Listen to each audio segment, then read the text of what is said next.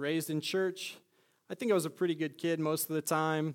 I had like I really like turned the corner after high school. You know, like I've been all in, but there's this, still these moments where I feel like I, I'm drawn a certain way, right? That's not in line with what I know I'm supposed to behave as. Especially in the last six or eight months, I've realized like who I am, like what my personality type is. We've done some things like if you're familiar with the Enneagram, I know I'm an Enneagram 8, and so as I've become more familiar with this, I'm just reading through that personality type and I'm seeing like basically all my junk kind of get exposed, like my motives that are there that nobody can see based on my actions. And if you're unfamiliar, an Enneagram 8, uh, like the, on their worst days, they can be egocentric, they can be domineering. Um, in fact, I was reading a book about the Enneagram, and it was talking about eights, and like the worst case scenario, one of the examples was like murderer. And I was like, oh, cool. Uh, some of you may not be familiar with Enneagram, but you might be familiar with the Myers Briggs. Uh, Mallory had me do a Myers Briggs test on Facebook a couple of months ago to see what, uh, what my Harry Potter character would be. Any guesses? I got, I wish, I got Voldemort. no lie. So, as I've like wrestled with this, and, and it's not that I've just like, you know, the Voldemort one is pretty silly, but it's like I'm looking at these, these types and these personalities and the pitfalls, and I'm seeing it in my heart like, oh man, I do see myself grabbing for power. I see myself being egocentric at times.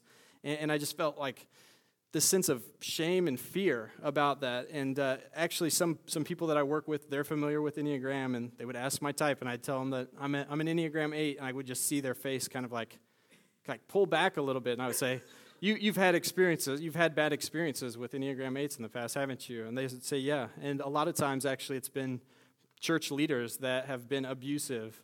And uh, yeah, so I just became afraid to live life as myself. I felt like I needed to assume a false identity. So my first pull was to try just not to be bad. Like, if I can just resist being an unhealthy version of myself, then everything will be all right. But in reality, if you're living just to not be bad and you're trying to not be an unhealthy version of yourself, but not concerned at all with being a healthy version of yourself, that's just another form of, of bondage. And I, I wonder if you guys have ever felt that way yourselves. I think a lot of times we, we feel like we have to keep our darkness in check, or maybe we're going to lose our salvation.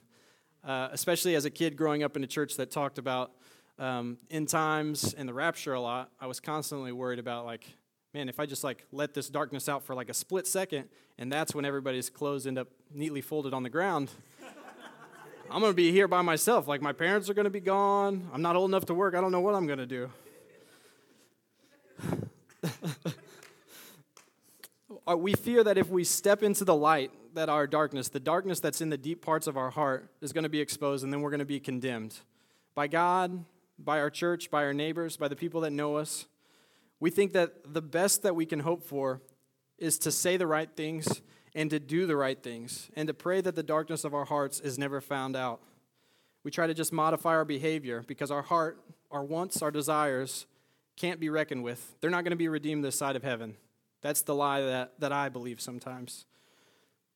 If people knew how greedy or selfish or petulant I can be inside my heart, then they would condemn me. They wouldn't be, want to be around me.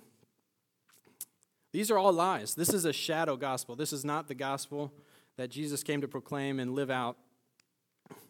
So let's, let's start at the beginning of our passage. At the beginning of John, Jesus is referencing back to this, this wonky passage in Numbers about putting the bronze serpent up on a stick.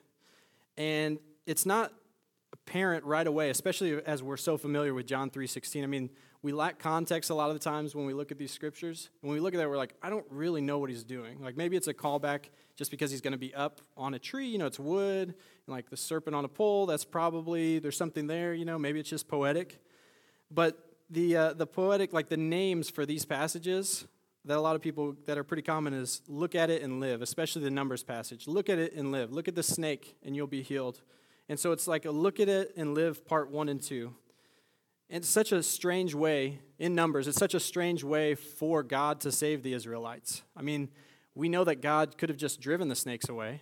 So why is he having them look up at this, this thing that obviously I mean, it should be logically causing a ton of fear for them, right? This is the thing that's like been sent to destroy them. They're seeing people around them die and be bitten, and God's telling them to look at this, the source of their would be death.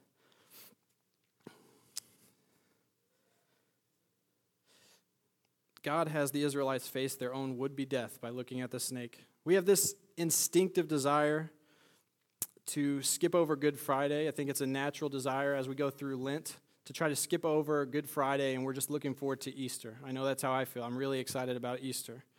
And I think it's because we just have this subconscious resistance to looking at our own would be death, at looking at our shame or the things that we're afraid of. We don't want to look at Jesus on the cross, especially as good Protestants. I mean, we just want to look at the cross without Jesus on it. We wouldn't put him back on the cross. He's not on the cross anymore.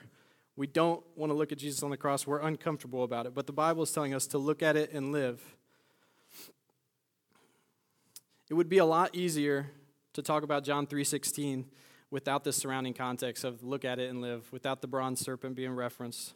When we could just think, well, God loved me a ton. As long as I believe this, it's all peachy. Like there's not really any hardship. Like Jesus died a long time ago. I just believe and it's all great. But God is asking us to face our own death when we look at the cross. That's why Jesus has brought these things in reference to each other. He's, he's calling us to look at the cross and see the source of our own would be death. It's important to distinguish that it's not so that we can just stare at the cross until we feel so sad about the situation that, that he suffered that. It's not so that we can look at it and feel ashamed of the fact that Jesus had to die because of how bad we were. God's not a bad parent. He's not somebody trying to use shame levers to motivate us or coerce us. He's not saying, Look at this, look at the mess you made. You should be ashamed of yourself. He's saying, Look at how much I love you. Look at how much I love you. I would send my own son to die on the cross, to be the embodiment of your own would be death. And that's part of what Lent is all about. We're journeying with Christ towards the cross. So we pick up the passage in 17. For God did not send his Son into the world to condemn the world, but to save the world through him. Whoever believes in him is not condemned, but whoever does not believe stands condemned already, because they have not believed in the name of God's Son. Jesus came not to condemn the world, but to save the world. He's not afraid of your sin, He's not afraid of your inner darkness, your deepest desires that you're afraid to let out. He came like a doctor to heal those. That's exactly what he came to heal, not just to change your actions, to get you to say the right things or do the right things, to be good little boys and girls, but he came to wrestle with the darkest parts of you that you're afraid to let out, to heal those parts of you, not just to keep them at bay. Jesus isn't afraid of your deepest desires. He's saying, look at it and live, not to be ashamed, not to be condemned, but to be healed. Jesus didn't come to heal our sin by avoiding it, He faces it head on, and He moves directly through our sin and shame on the cross, which is exactly what we find ourselves so resistant to do. We don't want to look at it, and we'd rather just not deal with it at all. Let's just forget that I did that. As long as I don't do that, as long as I don't say that, then we don't have to worry about this problem, even if our hearts have that darkness there. Even if we have those urges, if we have that hate, that jealousy, that greed, rise up at times. We're afraid of dealing with that because we don't think at times that it can actually be redeemed. But that's exactly what God is doing. That's exactly what Jesus was sent to do, was to move through our sin. Jesus is also, I want to make the point that I think Jesus is not condemning those who don't believe. The scripture is very specific in saying that those who don't believe stand condemned already. That they already are standing in condemn, condemnation. Because I think there's a way of reading this passage, passage that's a little bit confusing saying Jesus didn't come to con- condemn the world, but then at the same time, it's also saying those who don't believe, they end up condemned. So he kind of is. It's just semantics. He did come to condemn those people. But Jesus didn't come to condemn them, they're already standing in condemnation. Moving on to verse 19 this is the verdict. The light has come into the world, but people loved darkness. People loved darkness instead of light because their deeds were evil. Everyone who does evil hates the light and will not come into the light for fear that their deeds will be exposed. But whoever lives by the truth comes into the light so that it may be seen plainly that what they have done has been done in the sight of God. All this light and darkness makes it uh, unavoidable to talk about the fact that Nicodemus, this conversation is between Jesus and Nicodemus, and the scripture states that Nicodemus came at night. So Nicodemus is a Jewish leader in that time, and he is seeing Jesus' works, and he's he, he basically is, is saying he can't deny that God is obviously a part of what Jesus is doing. But he comes to him at night because what, what would people think if he was coming to him? What would it look like for him to be exposed and to be doing that in the light of day? It's not just happenstance that he comes at night and then there's all this, this bit about light and dark at the end of the passage. People are not in the dark as punishment because their, their deeds are evil. They choose the dark. They love the dark because they're afraid that their evil deeds will be found out. We love darkness because we want to hide our deepest, most embarrassing sins, our desires, our wants that we don't want anybody else to see. It's the whole reason that Adam and Eve made clothes out of fig leaves in the garden because they didn't want to be seen. They wanted to hide those actions from God. They didn't want to be seen, so they tried to choose darkness. Those who won't step into the light are already condemned. And part of their condemnation, I think there is a end of your life judgment. You know, I think we stand before God, but part of this being living outside the light, living in darkness, the condemnation is having to hide, just like Jean Valjean, like living as a free man out of prison but having to take on a false identity and live in constant fear of being found out as a fraud, that is bondage. That's not true freedom. It's the same with me as, as somebody that's uh, wrestling with my personality and knowing these inner desires for power and control of things. When I, when I try to hide that, I constantly have to live in fear of people finding out that I'm a fraud, that I'll be exposed one day as somebody that's super selfish and egocentric and a power maniac. That's bondage. It doesn't sound like freedom.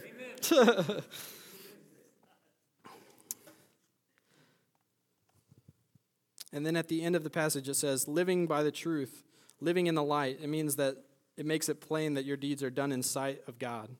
I think that's an important distinction there as well. It doesn't mean that living in the light means you're never going to slip up, you're never going to have these desires arise again.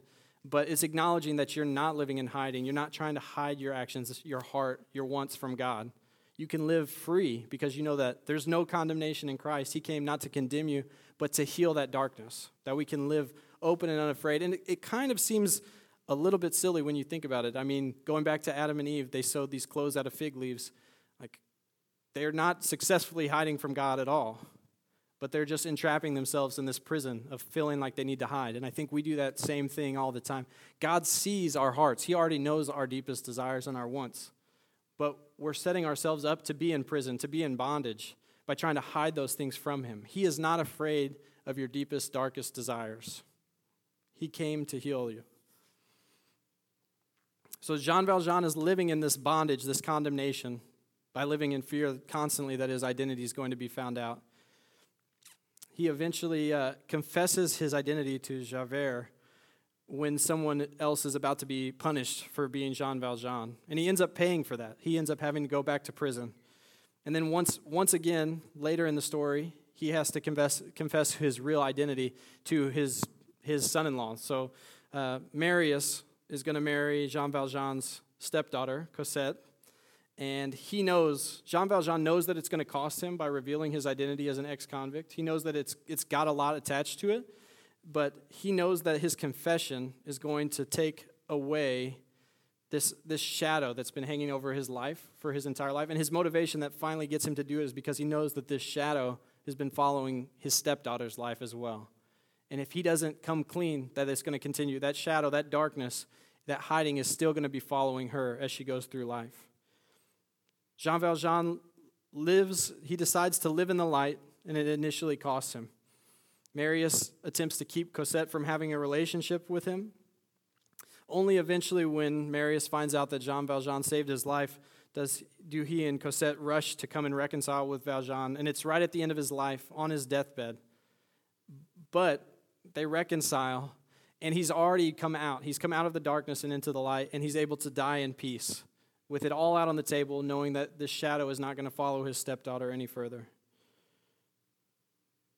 I feel like I'm in a similar position. I, have been trying to not be bad, to not allow myself to be an unhealthy version of my true personality. But God did create me as who I, I am, as Voldemort. God did create me as an Enneagram 8. true, true flourishing is what God desires for, for you. He created you with a, a personality, with a purpose, with a calling. And that calling is not to just not be bad. That's not flourishing, that's bondage. Holiness and righteousness are about more than just not being bad. Flourishing is it means more than just avoiding messing up. To be truly good, to flourish, I have to be true to who I am, my God-given identity, and you guys have to be the same. And we each each personality, each situation that we face, we have these pitfalls that we could we could get entangled in. But God knows those. Freedom is being yourself and knowing that Christ isn't your accuser, but he's your advocate. And that he's your doctor, that he came to heal you, all of you. Freedom is not having to hide from God. Freedom is not having to run from who you are. So, God is saying to us this morning that Jesus didn't come to condemn us. He came to save us from condemnation. He came to heal our hearts and redeem our whole person. He came to heal our darkness. We aren't saved by avoiding or repressing our darkness. We are saved by facing it and moving directly through it, just like Jesus did when he came and he, he went through the cross. And that's what we're, we're, we're called to join with him in that. God's saying, look at it and live. Look at the cross and live. Not look at how bad you are. Look at how much shame you brought on yourself that my son had to die for you. He's saying, look at how much I love you that I would send my only son to die a terrible death. Not because of, don't look at it because of how bad you are. Don't look at it to feel ashamed or con- to receive condemnation. Look at it and see God's love for you. Brene Brown says that shame cannot survive being spoken. Our shame wants to stay in darkness. And that, that's what keeps us in these, these cycles of darkness. And that's why we imprison ourselves in darkness. That's why we've learned to love darkness. Uh, I was thinking about in the, the Dark Knight Rises, if you've seen it, Bane's fighting with Batman. And by the way, Mallory's got a really great Bane voice if you want to hear it after service. She's really proud of it as well. Um, but Bane is saying, you know, to Batman that he's just a, he's adopted the darkness, but Bane was born into darkness. And it's just the reverse with us. We were created for light. We were born to live in light, but we've adopted this darkness because it, it does something for us. It makes us feel safe or more comfortable because it doesn't let out our deepest, darkest desires. It doesn't let our secret out, we think. But it's actually the very thing that's entrapping us oftentimes. This morning, you can let go of whatever you're holding back, afraid that you'll receive condemnation if you step into the light. God sent his son not to condemn, but to save you. And not just part of you, not just your what you say or what you do, what people see, but your heart, your desires, in that deep, shadowy place that nobody's aware of what's going on there. God came to redeem that part of you too. God is so real that he can only meet you where you're really at. So where are you really at this morning? What broken desire, what darkness in your heart are you hiding? What are you in touch with this morning? Perhaps you're in touch with the rage that bubbles over when things don't go your way or when you can't get your kids to do what you want them to do. Maybe it's lust. Maybe you've believed that you have to discipline your body to never act on your desires, but you've never believed that God could actually transform those desires and heal those desires in your heart. It could be that you're checked out at work or with your family because you want something more. Maybe you're in touch with how embarrassed you are when your public image is at risk, when something is, is out of whack and you're in front of people and you're just aware that all these eyes are on you. Today, you are invited to live in the light, not by eradicating all of your darkness on your own, but by facing down your snakes and by moving through your sins with God to the full redemption of your heart. Let's take a moment and just clear out some space. Just, just listen. Let God bring to mind an area that you may be in touch with this, a darkness, a secret that you're worried about getting out, that you've been afraid that, that God brought condemnation for.